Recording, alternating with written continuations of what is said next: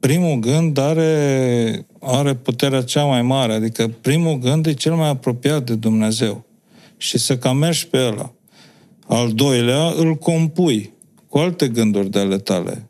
Bune și rele și gata, te îndepărtezi. Dumnezeu e viața. Dumnezeu e viața la tot ce există. Misiunea ta și rostul tău este aici. Nu te poți cunoaște, să vezi cine ești tu, în afara credinței neamului tău și în afara neamului tău. Nu mi-aș lăsa țara pentru toți banii planetei, înțelegeți?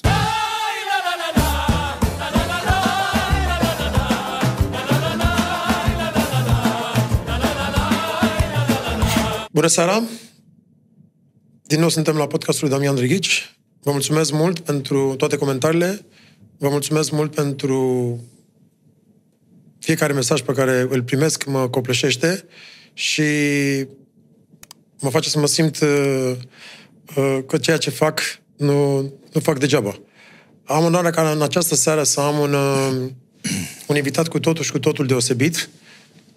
Uh, ne-am cunoscut acum uh, șapte ani de zile, în 2014 sau 2013 printr-o cunoștință comună, uh, auzisem de dumnealui, uh, eram fanul lui, dacă pot să spun așa ceva, fanul dumnealui, uh, ne-am cunoscut și imediat între noi a fost o, o, o chimie specială, o energie specială și de atunci a, a, a rămas uh, cumva mentorul meu, uh, duhovnicul meu sporadic din când în când, și omul meu de încredere și îl iubesc foarte mult și am onoarea să l-am invitat pe Părintele Justin de la Mănăstirea Oașa. Să rămână Părinte. Doamne ajută! Vreau să spun că și reciproca celor spuse este valabilă în sensul că s-a produs și în mine o dragoste la prima vedere atunci când te-am întâlnit prima dată și a rămas așa, a continuat și continuă și pentru că și Hristos în relația noastră, cred că va continua în vecii vecilor. Domnul ajută! Cine sunteți, părinte? Asta e prima mea întrebare pe care o pun tuturor. Am plecat uh, de acasă cu memoria întrebării al cui ești. Sunt de la sat și acolo când mă întâlneam mereu cu cineva prin sat, salutam, cum eram obișnuit să învăța să salutăm, iar persoana respectivă, invariabil, întreba al cui ești. Și bineînțeles că știam acolo sunt, spuneam despre părinții mei și așa mai departe. Am plecat cu, cu întrebarea asta în suflet, al cui sunt, și dacă îți răspunzi, în general, la întrebarea asta, automat îți dai seama și cine ești. Și ce misiune ai. Adică dacă știi că ești al familiei cu tare, da? În cazul meu, ești al satului cu tare, aparții comunității de acolo, da? Mai departe, poate că aparții și unei familii duhovnicești, să zicem, și la familia mare, ca să prescurtăm, care este neamul nostru. Dacă și mai mult, să zicem, ești al lui Dumnezeu. Dacă conștientizezi toate astea, de aici rezultă și cine ești și ce misiune ai. Că nu poți să-ți dai seama de ce ești și cine ești și ce misiune ai în afară, în afara neamului tău, în afara credinței neamului tău. Ești produsul neamului tău și al credinței neamului tău și atunci misiunea ta și rostul tău este aici. Nu cred că părinții mei m-au făcut ca să am eu o misiune în China și rostul meu să fie în China. Nu cred asta că putem avea, să zicem, rosturi speciale, asta este adevărat și în alte părți. Dar, în general, noi suntem ai, uh, ai neamului nostru și aici este rostul nostru și aici ne putem regăsi. Spunea Părinte Teofil, duhovnicul meu, și bunicul tău duhovnicesc, că... Teofilul Părăanu. Da. Am, uh, am scăpat la ce vreau să mă refer. Da, mi-a scăpat răspunsul asta. Cât de important este credința pentru noi ca neam, ca români? Pentru orice om e capitală, dar pentru noi cu atât mai mult. Noi uh, nu ne descurcăm în lumea asta, în lumea mare, să zicem, comunitatea europeană, cealaltă planetară, fără credința noastră. Nu vedeți că abia unde e biserica se întâmplă ceva. Să ne uităm la comunitățile noastre din diaspora. Unde se întâmplă ceva? Unde este biserica? Unde e comunitatea religioasă, să zic așa, de credință? Acolo se întâmplă ceva. Și unde nu este, ce se întâmplă la nivel comunitar? Nimic. Înțelegeți?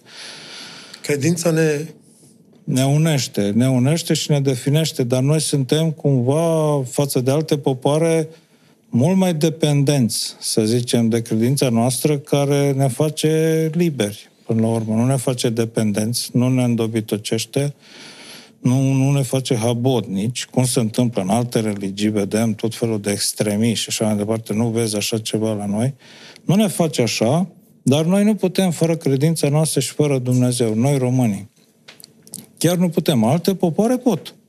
Uitați cum e Germania, spre exemplu, poporul german. Ei se descurcă și fără credință. Au sistemul lor de valori laice, știu să se ancoreze în el, știu să-l întrețină și așa mai departe. Noi nu putem. Noi nu putem să avem nimic fără Dumnezeu, fără credința noastră. Ce avem și nu este articulat pe credința noastră în Dumnezeu, pică. Ceea ce e și normal să pice, pentru că Dumnezeu e viața. Dumnezeu e viața la tot ce există. E viața vieții biologice, naturale, a Universului, e viața sufletului nostru, e viața veșnică, El e viața. Chiar dacă nu se confundă substanțial, să zicem așa, ca energie cu viața biologică, materială și așa mai departe, totuși El ține totul. Și noi nu putem altfel. Și asta este foarte bine, că nu putem altfel, fără Dumnezeu. Dacă am putea fără El, înseamnă că am putea să trăim morți. Să fim morți și totuși să trăim uh, o viață a morții. Pentru că unde nu-i Dumnezeu, adică unde nu-i viața, e moartea. Există oameni care trăiesc uh, așa, atât de nefericiți încât sunt ca și morți. Da, da, dar sunt alții care trăiesc nefericiți și morți fără să-și dea seama. Adică le-a devenit natură nefericirea și moartea. Au devenit firescul lor, e viața lor. Așa este. Știu că la mănăstire la Oașa, dumneavoastră ați făcut niște lucruri incredibile și atunci când am cunoscut și, și noi când am cunoscut uh, acum șapte-opt ani, Povestiți-mi puțin, știu despre grupurile de tineri pe care le aveți acolo, știu de taberele care le aveți, să știe toată, aș vrea să știe și cei care se uită la noi despre activitatea dumneavoastră. Am început în anul 1995 viața monahală la un schituleț, Poșaga, pe Valea Rieșului, în județul Alba. Am fost la Timișoara înainte de asta, am condus uh, Asociația de Studenți Creștini Ortodoși de acolo, ASCOR. Am realizat o comuniune cu un grup de prieteni foarte adâncă și chiar nu vreau să ne mai despărțim niciodată. Aici am simțit că putem să continuăm în spațiu monahal și au rămas cei care aveau chemare pentru asta, cei care n-au avut chemare n-au putut să rămână. Fiind, înainte de mănăstire, fiind prinși, să zicem așa, angrenați în, în lucrări cu tinerii, să încercăm să apropiem pe tineri de Dumnezeu, de biserică, de neam, de cultură, de, de valorile noastre, am continuat asta și în mănăstire. Și am început să facem tabere cu Părinte Teofil, tabere studențești, câte o tabără pe an de băieți și una de fete.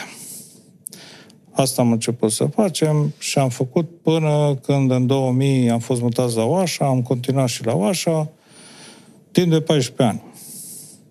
După care Părinte Teofil s-a mutat în cer. Nu știam ce să mai facem, dacă să mai facem noi întâlnirile astea cu tinerii sau nu, pentru că tinerii veneau clar pentru Părinte Teofil, nu pentru noi.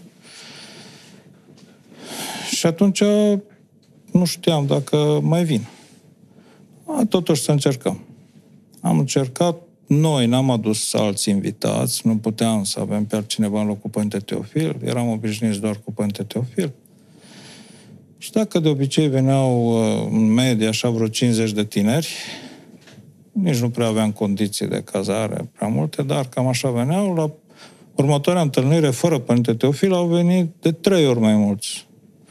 Cam 150. Și la următorul an, de cinci ori mai mult. 250. Și în prima fază nu ne explicam cum. Cum vin în lipsa Părinte Teofil mai mult decât în prezența lui. Și ne-am dat seama că, de fapt, uh, Părinte Teofil din cer e mult mai prezent decât uh, au fost, cât a fost pe pământ și de asta veneau. Tot pentru Părinte Teofil venea și că el lucra mult mai mult acum și lucrează din ceruri decât uh, a lucrat când era pe pământ. Și s-au mulțit taberele și se mulțesc în continuu încât nu ne ajung 90 de zile cât cele trei luni de zile de vară să ne încadrăm, să încadrăm acolo toate taberele pe care le avem. Și atunci mai și suprapunem, facem și câte două, trei tabere în paralel, sau poate chiar și în timpul școlii, cum am făcut acum o tabără nouă pentru învățarea limbii grecești, greacă veche. No, și așa am ajuns. Cu timpul, sunt 26 de ani, de atunci... Doamne ajut. Da, de lucru cu tinerii, ne-am propus asta și mulțumim lui Dumnezeu, de atunci au venit zeci și zeci de mii de tineri în mănăstirea noastră și chiar și acum, cum vorbeam și înainte, ultima întâlnire a noastră a fost la sfârșitul lunii octombrie cu tinerii. Am făcut parastasul Părintelui Teofil. Și n-am putut să cazăm decât 220 de tineri, mai mult nu, nu puteam caza. Și bineînțeles că s-au umplut toate locurile și au rămas alții pe din afară. Și nu cred că poate fi o bucurie mai mare să vezi că, că nu mai încap tineri în mănăstire, atât vor să vină în perioada asta, mai ales în perioada asta de modernitate, postmodernitate și dacă eram într-o perioadă în care tradiția era la guvernare, mai ziceam. Dar acum este în opoziție, cumva, este dată la o parte și totuși se întâmplă lucrul ăsta. Cu tinerii am ajuns să, să transformăm orice realitate pe care o întâlnim în tineri. Asta ne-am propus, asta facem și asta se întâmplă. Adică, vin ciobanii cu oile, cum să facem să-i transformăm pe ciobani în tineri, plecând de la ciobani să ajungi la tineri. Facem workshop-uri cu ei, spre exemplu, foto. Și chiar uh, m-a impresionat o, uh, un grup de la București, care erau rocări aproape toți, și nici nu știa ce e biserica. Nu întreba ce e biserica, cu ce vă ocupați, sunteți asociație, ce faceți? și le-am explicat din explicațiile noastre rezulta că nu ne ocupăm cu pozele și să facem poze. Și, și atunci de ce, de ce ați făcut treaba asta? Păi pentru voi am făcut-o. Pentru noi? Și vă pasă de noi și vă gândiți la noi pe care nici nu ne cunoașteți? Și pe cheltuiala voastră ați făcut toată asta? Da. Au căzut pe gânduri. Și atunci am întrebat pe Părinte Pantelimon, care se ocupa de ea acolo, dar noi putem face ceva pentru voi. Și Părinte Pantelimon, cum e artist, uh, imediat îi trec tot felul de gânduri. Mie, ca inginer, nu, nu îmi trece orice gând prin cap. Și poate că nu mi-ar fi trecut ăsta atunci Și zice el, da, și ce? Ce am putea face noi pentru voi? Păi, Părinte Pantemon zice, să vă spovediți. Să ne spovedim? Păi ce spovedania? Eu le-am explicat. Toată lumea au, plec, au mers să se spovedească din respect. Oameni care nici nu aveau nicio treabă cu biserică. A, și tot așa, întâlnim, spre exemplu, Bujorul de Munte la, la sfârșitul lui iunie, ca în perioada sânzianelor, 24 iunie. Păi, la Bujorea de Munte, adică la florile alea ai munților, aducem și noi florile neamului, adică tinerii, câți putem noi să aducem, câteva sute, și facem un buchet așa frumos. Din uh, florile neamului și florile munților și este o treabă extraordinară. Și am, am plecat de la florile alea și am ajuns la alte flori la care vreau să ajungem ai neamului. Și așa mai departe. Sunt părți de schi acolo la noi, între E Șureanu. superb. Locația este mirifică. Da. E, e mirifică. Și chiar acolo, lângă dumneavoastră, la Oașa, Da. da. lângă mănăstire, este Poarta Raiului, se numește. Exact, da. Dar acum facem o glumă, deci... Mi-a povestit Părintele Pantelimon.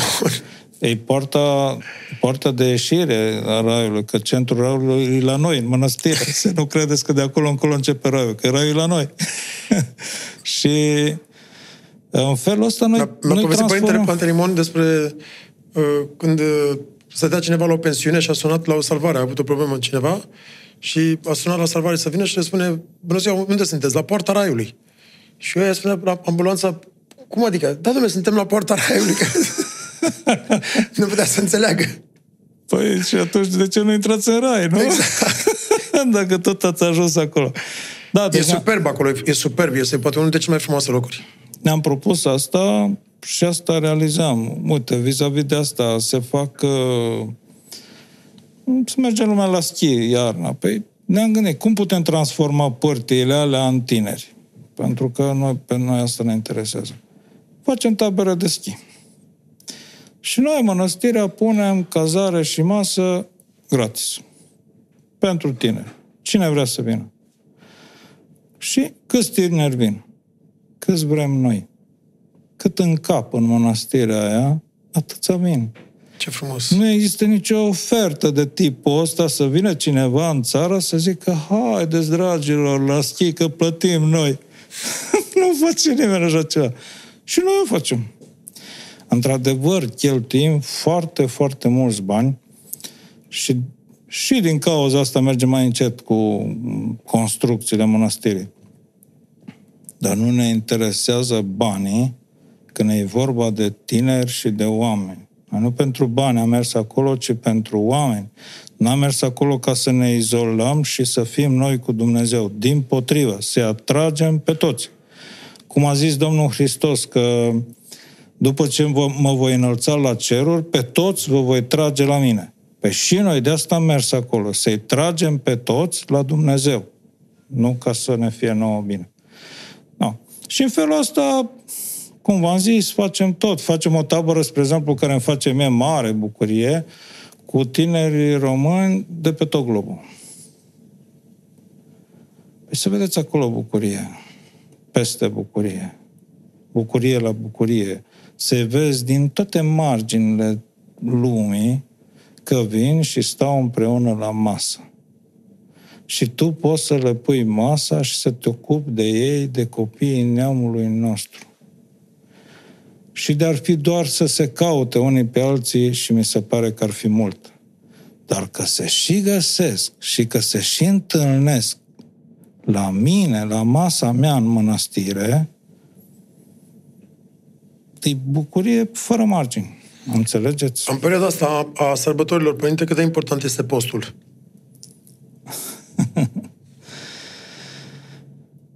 Postul e chiar pentru sărbători. Deci nu postim ca să postim. Nu e un, nu e un scop în sine. Nu facem, ținem post ca să, să fie bine. Ca să ne simțim noi mai bine și așa mai departe. Cum poate se întâmplă în alte religii? Ținem post ca să ne pregătim de sărbătoare. Așa ne pregătim. Așa cum te pregătești înainte cu câteva zile cu mâncare, Cum îți pregătești casa, cum îți faci curat acolo, așa îți pregătești și sufletul și trupul. Mai că pentru suflet și pentru trup investești mai mult. Adică, uite, cum e postul ăsta, 40 de zile. Bun. Îmi place o definiție faină a postului a părintelui uh, arhimandrit Emilianos, Simonul Petritu, de la Atos, care zice că a posti înseamnă a urmări pe cineva. E extraordinar, adică îl urmărești pe Hristos care se naște. Unde este aceea? În inima ta. Și să alergi prin lăuntru tău spre Hristos cel din tine. Ei, ca să poți să alegi bine și să te poți ridica și să te poți apropia de El, trebuie să faci ceva. Trebuie să te curățești. Uh, vis-a-vis de asta mi-a plăcut uh, ce mi-a spus un copil de aici din București care a venit la spovedit și mi-a zis că a văzut pe un afiș uh, puse două întrebări. Ce trebuie să faci ca să mergi în iad? Și răspunsul era nimic. Și ce trebuie să faci ca să mergi în rai? Ceva. În cazul ăsta, al nostru, acel ceva, ca să intri în raiul sărbătorii pe care o avem în fața ochilor, nașterea Domnului, este postul. Postul este acel ceva prin care noi ne purificăm, ne curățim și ne sfințim ca să ne apropiem cu vrednicie de sărbătoarea asta. Are foarte multe implicații postul și este extraordinar. Dacă oamenii l-ar cunoaște, ar înnebuni de dragul lui. Eu, uh, în liceu, mi-am pierdut credința. Am fost ateu. După aceea, după ce am intrat la, la electronică la Timișoara, am început iarăși să cred. Dacă am crezut, atunci trebuie să ții cont de Dumnezeu în care credeam și de biserica lui. Automat au apărut în fața mea posturile. Și ăsta a fost primul post pe care l-am ținut. L-am ținut că am forțat, cum am putut, eu, cum am știut, cum am înțeles, am ținut. Dar după ce am, s-a terminat postul și am văzut la ce stări am ajuns prin post, am zis, niciodată nu voi mai rata vreun post. Și de atunci, cu ajutorul Dumnezeu, s-a întâmplat să le țin. Asta pentru că mi-am dat seama ce pierd. Nu mai pot permite să pierd așa ceva. Perioada asta, clar, trebuie să ne și spovedim, trebuie să ne apropiem de duhovnicul nostru, trebuie să avem un duhovnic, e călăuza noastră către cer, așa cum uh, trecem prin pântecele mamei și venim în lumea asta, tot așa trecem și prin lumea asta și mergem către cealaltă. Și ca să ajungem unde trebuie în cealaltă, pentru că în cealaltă sunt două planuri, nu e ca și aici. Toți copiii care se nasc vin aici. Buni sau răi, cum sunt, aici vin toți. Dincolo nu așa. Sunt două planuri, unul cu plus și unul cu minus, rai și iad. Acolo binele se separă de rău. Binele într-o parte și rău în partea cealaltă. Dacă ne uităm în uh, perioada că stăm în pântece, observăm că îți formezi corpul de care ai nevoie ca să vii aici. Deci crești, te formezi, te dezvolți pentru lumea în care urmează să mergi. Nu pentru lumea aia. Că acolo nu ai nevoie de ochi, nu ai nevoie de mâini, de picioare, nu ai nevoie de ele. La fel și acum trebuie să fie ne naștem, creștem, ne dezvoltăm din punct de vedere duhovnicesc ca să ne putem integra în spațiul duhovnicesc în care urmează să mergem și la ultimul. Deci trăim în lumea asta pentru cealaltă, așa cum a fost și în pântece. Dacă n-am înțeles asta, n-am înțeles nimic și am pierdut totul. Ei, ca să ajungi cum trebuie acolo, sănătos, de plin din punct de vedere spiritual, trebuie să ai o călăuză. Și ăla este duhovnic.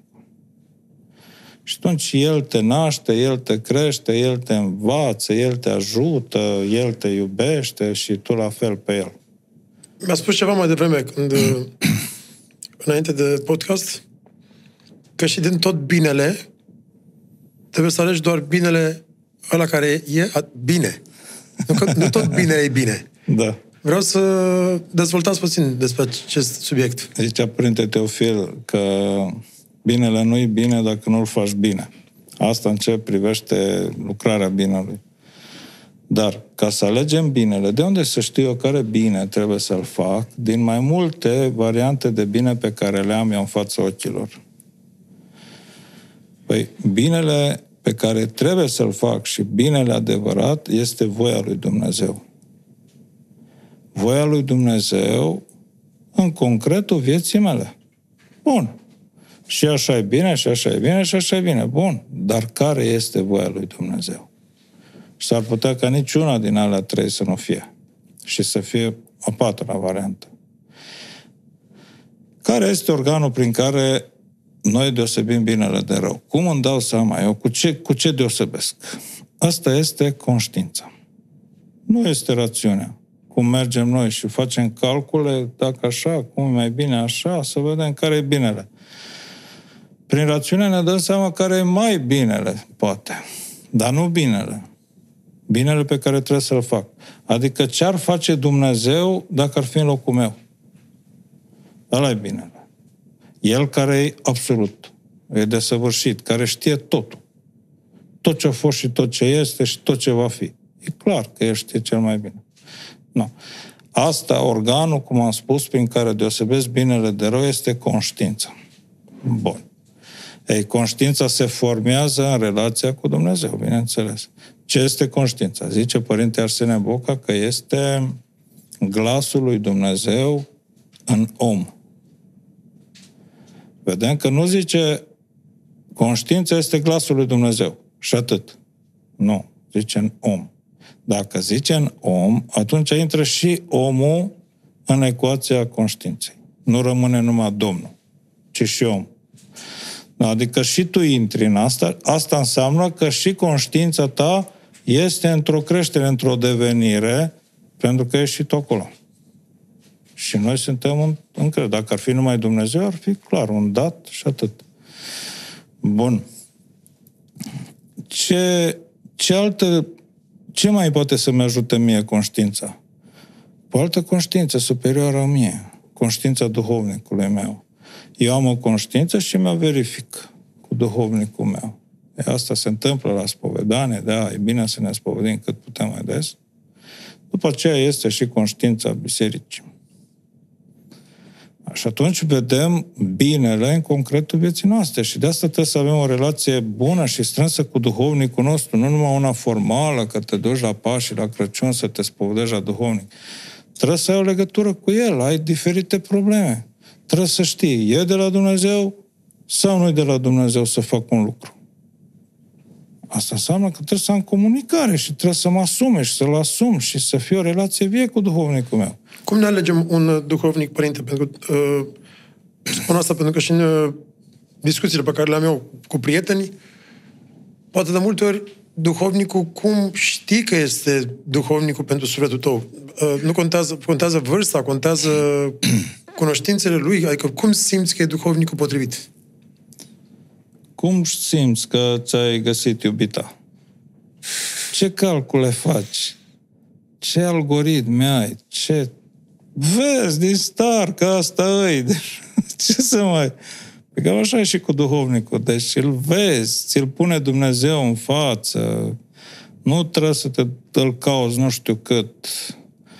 Adică nu e undeva duhovnicul tău și tu te chinui toată viața să-l găsești și nu știi cum să-l găsești. Păi nu, că Dumnezeu te duce de mână în mod nevăzut direct la duhovnicul tău. Dar El știe că ai nevoie de duhovnic și pe la urmă Dumnezeu ți-e duhovnic prin duhovnic. Că la Dumnezeu te duci, nu te duci la un om. Dar printr-un om, pentru că așa vrea El, așa o rânduie Dumnezeu, printr-un om ajungi la El și El tot prin om te călăuzește. Deci, vedeam oameni care erau la mine și mă întrebau cum să facă să-și găsească duhovnicul și eu vedeam că, că eu trebuie să fiu duhovnic la omul ăla și el era în fața duhovnicului lui și își căuta duhovnicul. și până la urmă tot mă vedea. Știți? Deci da. Te ajută Dumnezeu, nu? Viața cu Dumnezeu e simplificată și asigurată, e altceva. Adică... De ce e totul așa de greu când tot, de fapt totul e așa de simplu? De fiecare dată când sunt cu dumneavoastră, lucrurile par simple, dar noi le facem să fie, să, să fie atât de dificile. Rău compune viața. Deci, de asta zic că părinții că primul gând are, are puterea cea mai mare, adică primul gând e cel mai apropiat de Dumnezeu și să cam mergi pe ăla. Al doilea îl compui cu alte gânduri de ale tale, bune și rele și gata, te îndepărtezi. Și de asta e, e complicat la noi, cu cât suntem mai necredincioși și mai complicat, cu cât ești mai credincios, este mai simplu. Deci Cum? primul gând, ăla este adevărul. E cel mai aproape de adevăr. Nu neapărat, nu-l putem absolutiza, dar e cel mai aproape. Gândiți-vă la îngeri. Cum, uh, cum se înțeleg îngerii? De, e o unitate acolo perfectă în cer. Păi nu este decât o voie acolo. Voia lui Dumnezeu. Ei nu-și pot permite să aibă voi proprii păreri proprii. Păi stați că eu nu, eu nu așa, eu văd altfel, stați puțin. Un înger nu zice așa.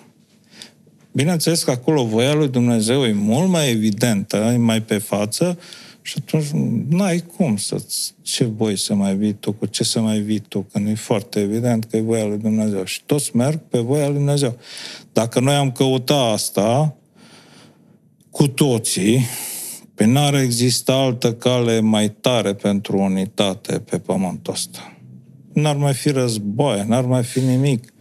Gândiți-vă dacă Germania s-a hotărât să cucerească nu știu ce țări în primul război mondial. Și dacă își punea problema, da, este voia lui Dumnezeu să mergem acolo. Să termina, nu mai era război. Era clar că nu era voia lui Dumnezeu să mergi tu să omori oameni nevinovați și așa mai departe. Nu. Și asta, asta trebuie să ne urmărească și asta să urmărim în viață voia lui Dumnezeu pentru mine și, bineînțeles, prin duhovnic. Și să știți că nu e o limitare, pe dacă e așa numai cum vrea Dumnezeu, păi eu când mai vreau și eu ceva și ce ajung? Ajung un religios din asta care altceva nu știe. Nu e așa. Nu nu este nimic mai benefic, ceva care să te elibereze, să te mulțumească, să te împlinească mai mult decât voia lui Dumnezeu. Că voia lui Dumnezeu pentru tine e de fapt voia ta adevărată. Dumnezeu nu vine cu ceva străin de tine și să-ți impună ție nu știu ce acolo. Nu, vine cu ce ai face tu cu adevărat, dacă ai fi deasupra la tot rău și dacă ai fi plin de toată înțelepciunea și dragostea și toată valoarea care ai putea tu să o ai, ce ai face tu în situația aia? Aia face El, aia ți arată ție El. De fapt, voia lui Dumnezeu e voia ta adevărată. Zice în psalm că, că Dumnezeu face voia celor ce se tem de El. Deci voia omului face. Tu cauți voia Domnului, și Domnul face voia ta. No. Și atunci, aia e voia lui Dumnezeu, e voia ta cu adevărat. Și de fapt tu te cauți pe tine cel restaurat, cel adevărat, cel desăvârșit, când îl cauți pe Dumnezeu. Și zicea Părintele Teofil că înainte de a te întâlni cu Dumnezeu, te întâlnești cu tine însuți. Și îl cauți pe Dumnezeu și te găsești pe tine. Te găsești pe tine așa cum ești, că abia în relația cu El îți poți vedea păcatele și bolile și stările, că tu nu ți le vezi singur și ai tot felul de păreri greșite despre tine. Deci te întâlnești cu tine cel real și după aceea și cu tine cel restaurat, cel care trebuie să fii. Te vezi pe tine cel căzut și te vezi și pe tine cel ridicat spre care trebuie să te duci. Asta în relația cu el. Și fără el, ce vezi tu din tine e infinit de puțin. tot există vorba asta care mai nou spun unii că noi suntem Dumnezeu este în noi și noi suntem Dumnezeu. Ce părere aveți despre asta? Da, deci că totul e Dumnezeu, asta e în panteism, mai spune la, la gândirea asta, că totul e Dumnezeu, adică tot ce există face parte din Dumnezeu. Ceea ce e fals, pentru că există și bun, lucruri rele și lucruri bune. Sunt și lucruri, lucruri putrede, lucruri moarte în, în universul ăsta. Poți să spui că astea fac parte din Dumnezeu. Ba, înseamnă că Dumnezeu nu-i Dumnezeu, nu-i desăvârșit. Tot ce e în Dumnezeu e absolut. Păi, materia care o vedem noi, o vedem că e coruptibilă, e trecătoare, se naște, moare, se schimbă. Asta nu poate face parte din, din Dumnezeu. Păi înseamnă, dacă ea e Dumnezeu și așa e Dumnezeu, schimbător și coruptibil și așa mai departe, rezultă că nu e Dumnezeu. Dumnezeu susține totul, dar este de altă substanță.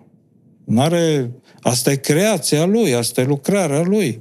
Pe ca și cum, uite, voi ați făcut, om a făcut instrumentele astea care le vedem aici, da? Și să zicem, totul e om le-am făcut, ele sunt eu. Păi cum să fii tu aparatul ăla de acolo? Cum să fii instrumentul ăla de acolo? Păi tu ai altă, alt conținut. Tu ești persoană, asta e obiect, e sculă, e ce îi. Dar nu ești tu.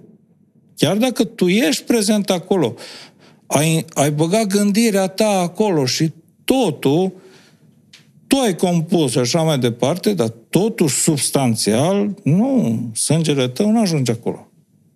Înțelegeți?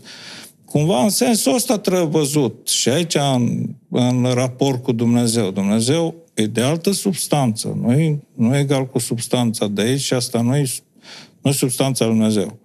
E o greșeală mare de tot și nu stră decât un pic de sinceritate și de bun simț. Ca să-ți dai seama că nu e așa, nu străbă teologia, nu stră nimic. De ca să-ți dai seama că aparatul la camera aia nu ești tu, să-ți dai seama, păi nu străbă mult. Să-ți dai seama de asta. Pe la fel și aici, cum să fie totul Dumnezeu? Pe da, ajungi numai la contradicții, numai la nonsensul, la absurdități. Acum mai este un lucru. Între religii și Dumnezeu este o distanță. Și aș vrea să facem diferența asta între religii și biserică. Care e diferența? Distanța asta care este între orice religie și Dumnezeu, Dumnezeu care e real sau imaginar, cum o fi, este o distanță. În biserică nu există distanța asta. Adică Dumnezeu s-a unit cu creația Lui, cu cerul și cu pământul și a făcut o nouă realitate. Și asta e biserica. Dumnezeu unit cu tot ce a făcut El. Dar prin faptul că s-a unit nu înseamnă că s-a amestecat substanța umană cu cea materială și cu cea dumnezească și a rezultat o substanță compusă. Aici, nu. Fiecare rămâne ceea ce este. Și noi ne împărtășim de Dumnezeu prin participare, nu prin amestecare. Adică particip la dumnezeirea Lui și mă îndumnezeesc. Dar asta nu înseamnă că eu am substanța lui Dumnezeu natura lui Dumnezeu, ființa lui Dumnezeu. Nu. Fiecare rămâne ce îi.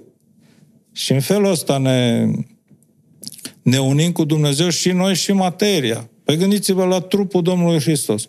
Trup material, trup de om. Ce s-a întâmplat cu el? Pe atâta sunt Dumnezeu de a ajuns invizibil și că nu mai are nevoie de, de mâncare și de băutură și de odihnă și așa mai departe. Sunt Dumnezeit absolut. Dar nu s-a desfințat prin îndumnezeire. El tot a rămas corp, dar îndumnezeit. Așa și noi. Noi nu ne, nu ne desfințăm prin faptul că ne unim cu Dumnezeu, cum se întâmplă, să zicem, în alte religii, că trece nirvana sau nu știu ce și nu. Ne personalizăm și ne eliberăm tot mai mult. Sunt tot, suntem tot mai liberi și suntem persoane realizate tot mai deplin pe măsură ce ne unim cu Dumnezeu. De asta zicea și Sfântul Apostol Pavel că unde e Duhul lui Dumnezeu, acolo e libertatea. Aici găsești adevărata libertate, în Duhul lui. Duhul lui te, te purifică, te eliberează de tot și abia în el ești cu adevărat liber. În rest, numai regres ai în planul libertății. Deci libertatea nu este un dat, este un dat ca potență. Ești liber în măsura în care devii liber. Cum? Cum te apropii de Dumnezeu. Iată, postul. O cale a libertății. De când mă angajez în post, mă angajez să fiu liber cu adevărat. Nu postești. Ești mai puțin liber. Și tu zici, cu ce? Cu, păi cu gândurile care ai și care fac presiune pe tine. Da, iertați-mă, și dacă, și dacă postești și toată ziua gândești negativ și toată ziua gândești de rău, cum e? E mai bine decât dacă n-ai posti. De ce? Pentru că tu ai postit cum ai putut tu să postești, da? Poate că ai postit doar de postul alimentar. Da? Bine, da, totuși ai făcut ceva. Nu reușești să, să postești postul sufletului față de păcat. Pentru că noi postim cu trupul față de anumite alimente ca să poți să postezi cu sufletul mai bine față de rău, față de păcat. Nu bun. Să zicem că tu n-ai reușit, cu sufletul tot ai păcătuit și n-ai postit decât cu trupul. Este ceva și aia, frate. Și Dumnezeu este persoană. Dumnezeu e tatăl tău. Tu cum faci cu copilul tău? Dacă îi dai să facă ceva, fă aia, așa, așa, și nu reușește decât într-o anumită proporție. Îl ajuți. Păi, foarte bine, da, te bucur de el și cum să nu, haide că poți și mai mult, tu te data viitoare facem și asta și asta și mai departe. Păi și zice Domnul Hristos, pe dacă voi răi fiind știți să dați cele bune fiilor voștri, cu atât mai mult Tatăl vostru cel din ceruri. Deci nu trebuie să privesc așa ca și când Dumnezeu ar fi un calculator, o energie care, doamne, dacă n-ai apelat-o cum trebuie, n-ai ajuns la ce trebuie, te-o dat afară de acolo, te exclus. Păi nu e așa, că e tatăl meu. Cum să mă excludă? Mă primește și mă ajută ca să pot să cresc și mai mult. Pe cum mă iubește el, nu mă iubește nimeni și nimeni niciodată nu o să poată să mă iubească ca el. Gândiți-vă și la, la aspectul ăsta, că noi mergem la judecată. Și cine ne judecă? Taică meu, care, care mă iubește pe mine cel mai mult și care și-o sacrifica copilul de dragul meu pe fiul lui. L-a sacrificat, atât de mult mă iubește el pe mine. Și el mă judecă. Păi am eu voie să mai cad în deznădejde și în descurajare, că eu nu sunt bun de nimic, că eu nu pot și n-are rost să mai încerc, că nu pot să fiu ceva. Cum nu pot să fiu ceva? când El mă poate schimba într-o clipă și când la El e totul. Cum? Pe unde să merg altundeva? Decât la Tatăl meu care și judecă. Dar doar atunci ne judecă. La judecată. E clar că judecata e judecată, adică e o constatare și nu se face iertare acolo și nici după aia. Adică câtă vreme suntem pe pământ, ne rezolvăm tot aici. Aici poți fi iertat în cer nu mai ești iertat. E doar o constatare. Ai știut, asta e perioada de pocăință, de schimbări și așa ai știut de treaba asta, ți-ai bătut joc de ea, nu ți-a păsat? Asta este, frate. De ce atâta uh, depresie și anxietate în rândul oamenilor societății, atâta neîncredere, atâta, de ce atâta? Sunt sigur că în fiecare zi vedeți și dumneavoastră da. lucrul ăsta. Avem un metoc în sudul Franței, pe o insulă, în Mediterană. Și acolo am întâlnit români.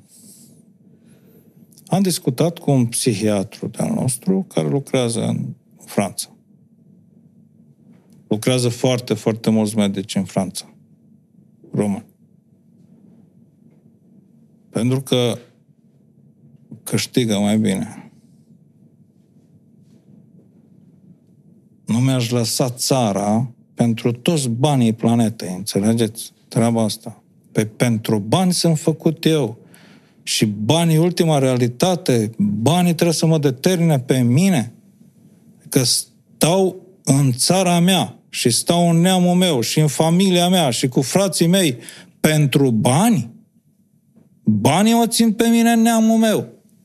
Pe atunci înseamnă că sunt ultimul om de pe pământul ăsta. Când văd treaba asta, gândirea asta, ce mi oferă mie România ca să mă întorc în România? Pe cum adică, mă, păi așa zic că merg la taică meu acasă, ce mi oferă mie taică meu ca să merg acasă? La tata și la mama și la frații mei? Cât câștig dacă merg la ei și ce îmi dau că altfel nu merg? Extraordinar. Așa gândesc. Mă rog, și am întrebat uh, acest medic cum, uh, cum stau francezii în plan psihologic, psihic. Raportat la numărul populației, cum sunt cazurile acolo, cazuri psihiatrice. Mi-a zis că de două, trei ori mai multe cazuri decât în România. Și el, fiind un om credincios, a înțeles. De ce? Pentru că n-au duhovnici. Nici nu vă dați seama câte posibile probleme psihice ți se rezolvă ție la spovedanie.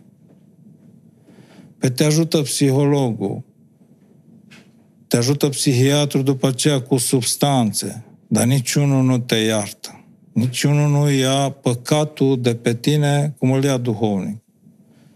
Pe cum e frate, mă, el te iartă, te curățește și așa mai departe. Păi normal să nu se mai ajungă acolo.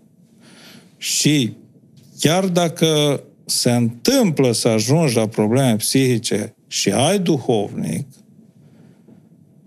altă, altul mersul tău după aceea și altfel poți să valorifici uh, stările prin care treci. Am văzut atâtea cazuri uh, în care au duhovnic și au și probleme psihice și merg foarte bine. Foarte, foarte bine. Noi am preluat un caz de acum 26 de ani. Un om al nimănui a rămas pe drumuri bolnav psihic. Și l-am luat noi. Și l-am ținut cu noi. Și în ziua de azi are 75-76 de ani. Și este cu noi, și este bine, și este lucid. Chiar bine. Dar deci asta e o cauză. Or fi mai multe, dar rămânem la, la ce discutăm noi aici. În primul rând, lipsa de duhovnici e cauza pentru care sunt atâtea probleme psihice la oameni. Altceva, frate Damian? Încrederea în noi. Când nu avem încredere în noi, înseamnă că nu avem destulă credință? Da, răspuns corect. da, frate. Despre Crăciun, vreau să ne spuneți, în perioada sărbătorilor acum, și aș vrea să atingem și subiectul foarte important despre noi ca, ca români în uh, perioada Crăciunului și ca tot ceea ce ne unește. Nu doar mâncarea, șprițul și da. Sărbătoarea. Okay? Da. Și asta e, face parte, dar eu cred că e un lucru mult mai larg. Hai să facem un pic referiri la Crăciunul care îl trăiesc eu la Oașa, să vedem ce, re, ce rezultă de aici. Da, noi organizăm o tabără cu ocazia asta, la care se înscriu cu multe luni înainte tinerii ca să prindă locuri. Că nu au loc. Vă puteți, că ei mai și înregistrează, mai pun pe internet, pe acolo puteți să mai vedeți și voi câte ceva de acolo atât de intens trăiesc, încât rămâne pentru ei aproape singura realitate. Măsoară anul cu Crăciunul. Adică următorul an abia așteaptă să pregătesc ca să vină Crăciunul din nou. Parcă numai Crăciunul a mai rămas și totul s-a transformat în Crăciun. No, cum se pregătesc ei de Crăciun? Păi de Crăciun se colindă. A noi la romani foarte mult, poate mai mult decât la alte popoare. cu câteva luni înainte să apucă de studiat colinzile. Colinzile pe care le știu și le aprofundează, nu numai muzical, și ca text. După aceea alte colinzi și încep să caute mai adânc în zestea de colinzi a neamului. Și fiecare vine să pună pe masă acolo colinzi cât mai frumoase, cât mai vechi, cât mai autentice. Deci, o pregătire. În, în colinzile noastre e credința noastră, e viața noastră, e viața lui Dumnezeu. Adică colinzile nu fac referire numai la Crăciun. Fac referire și la Bobotează. Fac referire și la Paști. Dar înainte chiar se colinda și de Paști. Nu numai de Crăciun. Dar s-a pierdut obiceiul. Însă, ei prin colindat făceau misiune, ca să zic așa. Adică duceau credința noastră mai departe. Și era vorba despre cruce, despre botez, despre împărtășanie. Pe, uitați o colindă, spre exemplu, cu florile, floarea grâului, floarea mirului, care se certau între ele și, de fapt, care era floarea mirului, era botezul, care e mai mare dintre ele, cealaltă era împărtășania, floarea grâului, care e mai important? Ce e mai important? Botezul, mirungerea, împărtășania? Doamne ajută. Și cât de frumos promovau credința. Adică nu, nu printr-o discuție cât mai raționalistă cum facem noi acum, ne combatem, ne uitați-vă la televizor. Și cât de frumos ei prin flori puneau într-o floare un adevăr de credință și chipurile se certau florile. Cum se pot certa niște flori? Ceva extraordinar, te înfior tot dacă începi să te adâncești într-o colindă nu-ți vine să crezi câtă sensibilitate, câtă creativitate, câtă frumusețe în neamul nostru. Adică adevărul de credință, legat de Crăciun și de, de, legat de toată credința noastră, e turnat în, în formele astea ale colinzilor într-un mod excepțional. E ceva de vis. Adică să cum împachetat ei tot tot mesajul, nu așa să ți-l, să ți-l dea grosier, să ți-l servească, să ți-l pună așa, nu așa, frate. Gândiți numai așa cu o ceartă a florilor și altele, dacă ați vedea ce frumusețe sunt în colinzile astea, sunt nebunii de frumusețe. Atât de frumos. Și iată, aici se vede și neamul nostru. Ce neam de oameni frumoși. Dacă au putut să creeze atât de frumos, să vadă lucrurile atât de sensibil. Ce neam suntem? Față de, uitați acum, nu știu ce confesiuni fac evangelizare, pe stadioane, pe nu știu unde, se ceartă, se... Și cum au făcut evangelizare în neamul nostru? Iată, prin colins. Într-un mod infinit superior. Dacă suntem și suntem atât de frumoși, de ce da. nu ne apreciem? Noi pe noi înșine. Pe că nu ne cunoaștem. Pentru că nu ne cunoaștem. Iată un mijloc de cunoaștere a neamului și a credinței prin colinzi și a noastră înșine. Te întâlnești cu tine, te vezi pe tine, îți vezi potențele, îți vezi rădăcinile, îți vezi misiunea, că de asta vorbeam la început, că nu te poți cunoaște, să vezi cine ești tu, în afara credinței neamului tău și în afara neamului tău. O să vă împărtășesc ceva astăzi. Da. Mâine am, am o înregistrare cu câteva colinde, eu cu Naiu. Da. Și în timp ce repetam colind, colindele astăzi, da, dumneavoastră m-a sunat. Și mi-a spus, Damian, sunt în București, nu vrei să te spovedești? Dar în timp ce eu colindam. Ați văzut? Și m-am gândit imediat la asta. Zic, de multe ori noi folosim expresia cât de ciudat. Nu e ciudat, pentru că nu e nimic întâmplător, dar parcă v-am chemat prin Asta colind. E. M-a strigat.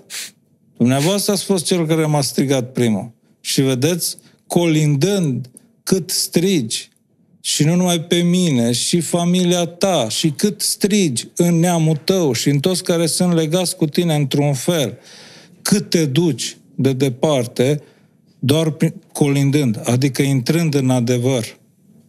Și adevărul întrupat, vedeți, că și Domnul Hristos, după ce a vindecat un om, nu l-a, l-a întrebat, crezi tu în Fiul lui Dumnezeu? Nu l-a întrebat, crezi în Dumnezeu? Cum zicem noi acum? O zis, crezi în Fiul lui Dumnezeu. Adică cine Dumnezeu întrupat. Dumnezeu cuvântul întrupat. Pentru că Dumnezeu neîntrupat, îi poți zice la ce vrei tu, Dumnezeu, și îl poți să-l inventezi, să reinventezi cât vrei. Dar la cel întrupat, nu mai poți să vii, să spui că o vorbit, este scris și-a făcut biserica. Gata, nu mai poți să o dai la întors acolo. Știți? Nu. Și atunci, uite, și aici e Dumnezeul nostru întrupat în neamul nostru prin colinzi. Ce întrupare frumoasă, ce frumusețe acolo, extraordinar, extraordinar. De asta vă zic că chiar și în pandemia asta m-am, m-am uimit de frumusețea neamului meu. Oameni care au avut reacții foarte bune, foarte înalte, extraordinar că alții nu. A treaba lor, că nu aia ne definesc pe noi. Cei care nu sunt. Și cei care sunt. Vrei să, vrei să ne cânti ceva? Vreau să vă cânt un colinț, să încerc. Hai, frate.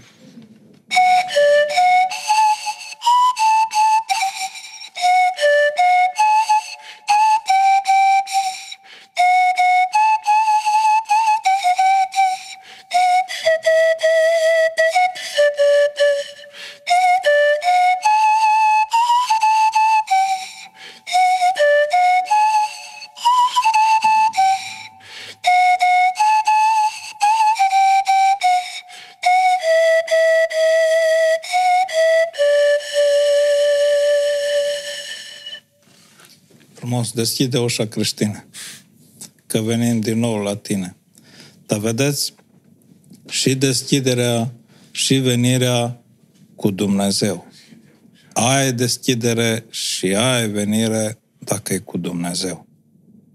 Pentru că atunci când mergem la colindat, mergem cu Dumnezeu să colindăm. Și ceilalți tot cu Dumnezeu ne primesc.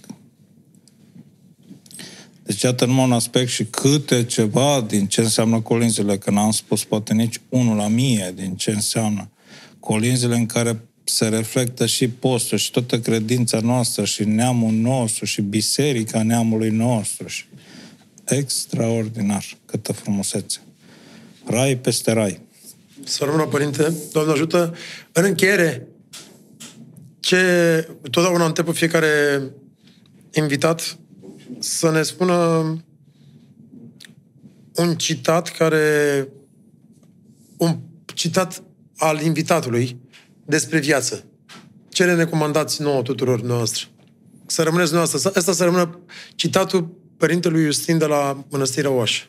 A, să spun eu de la mine, să da. citesc din mine? Da, exact. Păi eu nu mă citesc pe mine și nici nu mă ascult pe mine, că nu-mi place de mine. Dar dacă vreți de la duhovnicul meu, cu toată dragostea, uitați de la Părinte Teofil, ce faci, te face. Ce faci, te faci. Da. Să rămână, Doamne ajut.